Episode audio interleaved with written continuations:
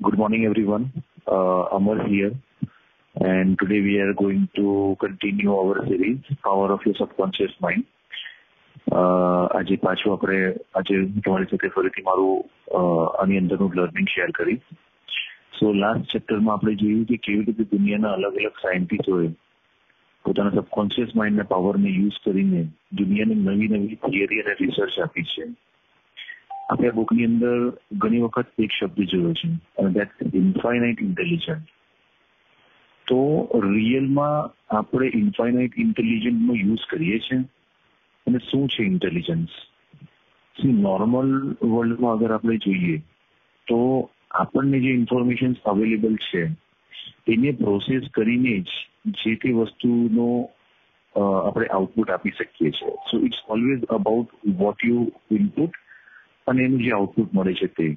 પછી એ તમે કંઈક બુક વાંચો છો, કે તમે કંઈક નોલેજ ગેધર કરો છો it's all about what is exist in the world અગર તમે કોઈ નવું સોફ્ટવેર ડિઝાઇન કરો છો, તો એ વસ્તુ પણ એવી છે કે જે એક્ઝિસ્ટ છે, જે વસ્તુ તમે જાણો છો અને એનો યુઝ કરીને તમે કંઈક નવું ક્રિએટ કરો છો. અને આપણું નોર્મલ માઇન્ડ આ જ પ્રમાણે કામ કરે છે. આપણું કોન્શિયસ માઇન્ડ પણ આપણે કોઈક એવી વસ્તુ કે જે આપણે જાણતા જ નથી શું એવી વસ્તુને પ્રોસેસ કરી શકીએ છીએ કે જેનું ઇન્ફોર્મેશન તમારી પાસે નથી પણ આવું જ પાવર આપણા સબકોન્શિયસ માઇન્ડની પાસે છે કે જે વસ્તુની ઇન્ફોર્મેશન નથી The person you are speaking with has put your call on hold. Please stay.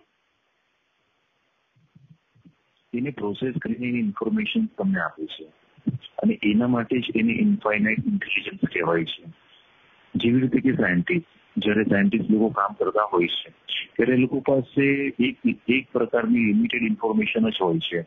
પરંતુ એની અંદરથી પણ જે વસ્તુ અવેલેબલ નથી, તેનું હિન્ટ કેવી રીતે એમને મળે છે અને કેવી રીતે એના આન્સર્સ મળે છે, એ પોતે જ બતાવે છે કે કેટલો રિયલ ઇન્ટેલિજન્સ તમારી પાસે, તમારા સબકોન્શિયસ માઇન્ડના પાસે છે.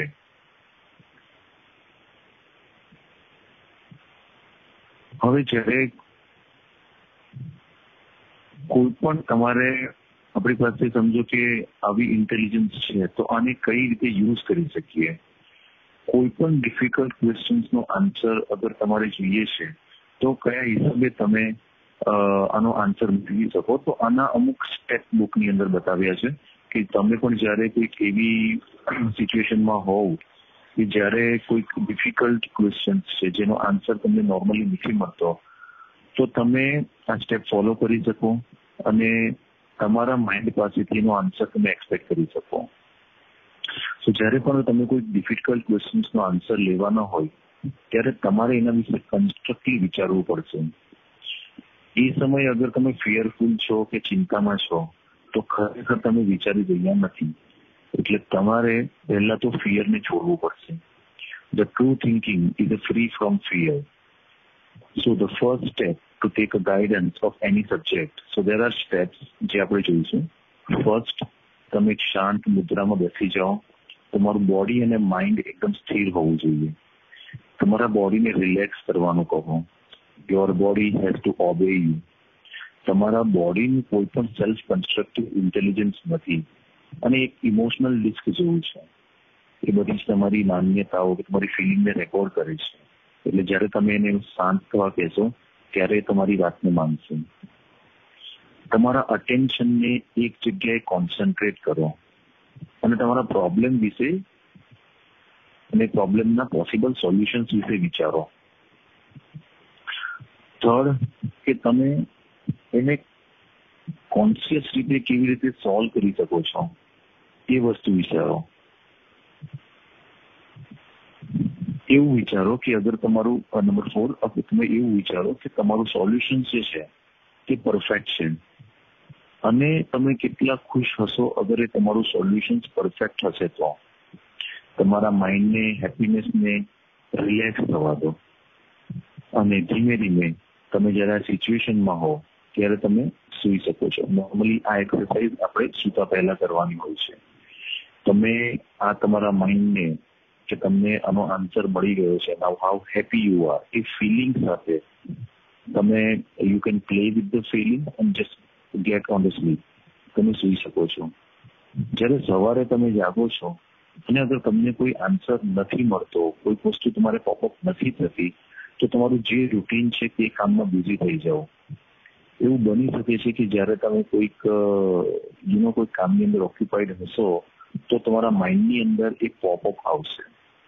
અને કદાચ તમને ત્યારે જ સોલ્યુશન મળી જશે સો યાદ રાખો કે સબકોન્શિયસ માઇન્ડના માટે ગાઈડન્સ લેવા માટે simplest way is the best way વસ્તુને કોમ્પ્લિકેટ નહીં કરો અને never doubt on the capacity of your subconscious mind અને સૌથી મહત્વનું છે કે ફિયરને છોડી દો just focus on the solution and believe that your subconscious mind has all this miracle power.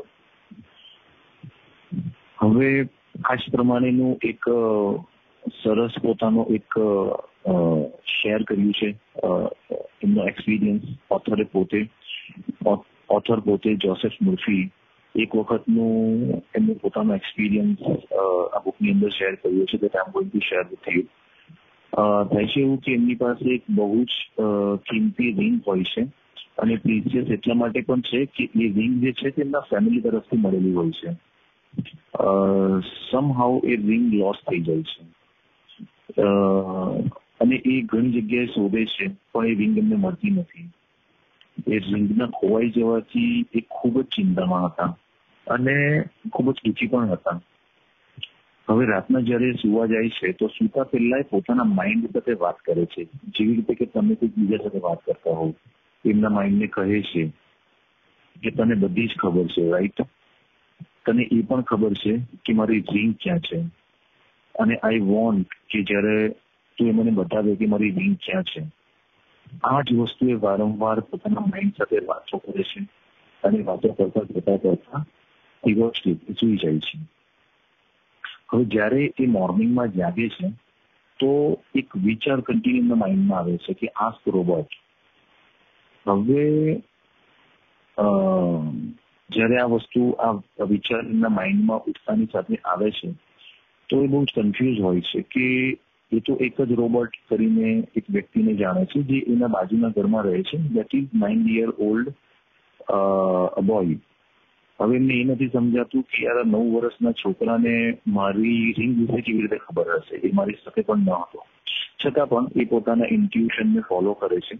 A રોબોટને ring પૂછે છે, આખી એને વાત કરે છે કે આવી રીતે મારી રિંગ ખોવાઈ ગઈ છે. અને એને કહે છે કે તને તો નહીં જ ખબર છે રાઈટ તો એને એ છોકરો એને તરત જ કહે છે કે, ના અંકલ કાલે હું હાઈડ એન્ડ સીક રમતો હતો અને મને એક રિંગ મળી છે. મને ખબર નહીં હતી કોની છે, તો એ રિંગ મારા ડેસ્ક પર મૂકી છે. દોડતો દોડતો જાય છે અને એ રિંગ આપી દે છે.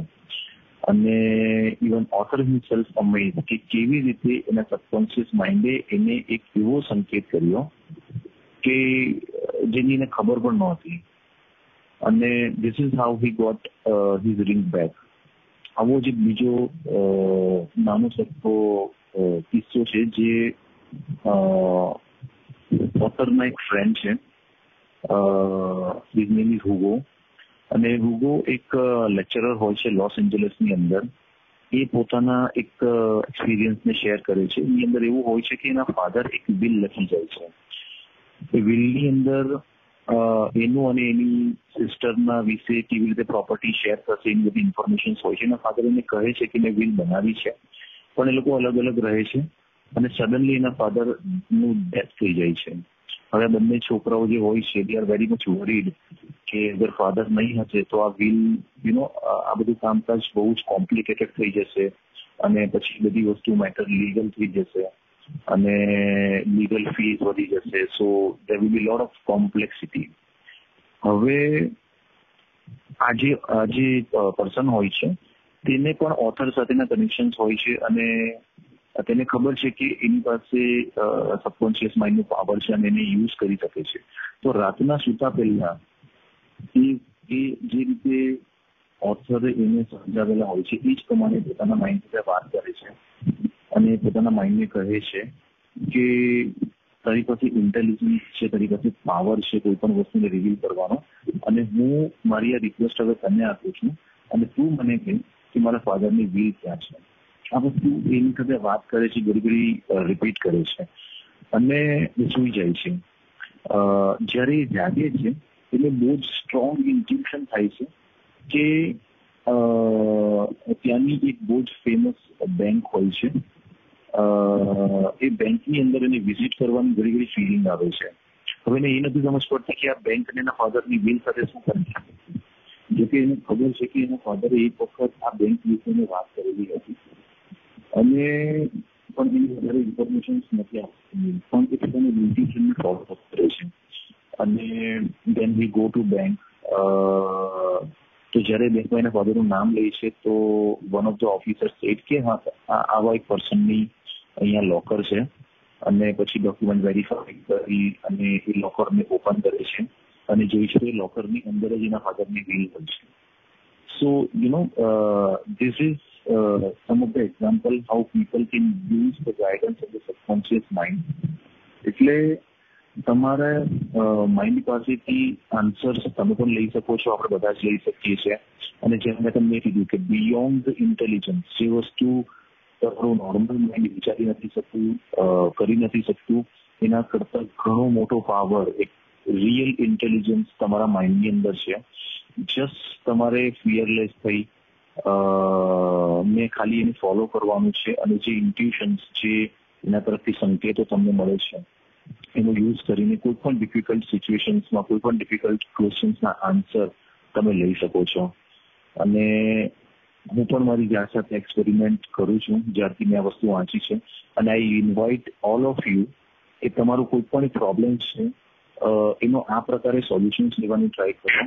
અને હોપફુલી જ્યારે તમને મને આન્સર મળે જે પણ સિચ્યુએશન હોય જે share in the group so we know કે તમારા માટે આ કેટલું કામ કરે છે. This is all from me from the book of power of Power subconscious mind.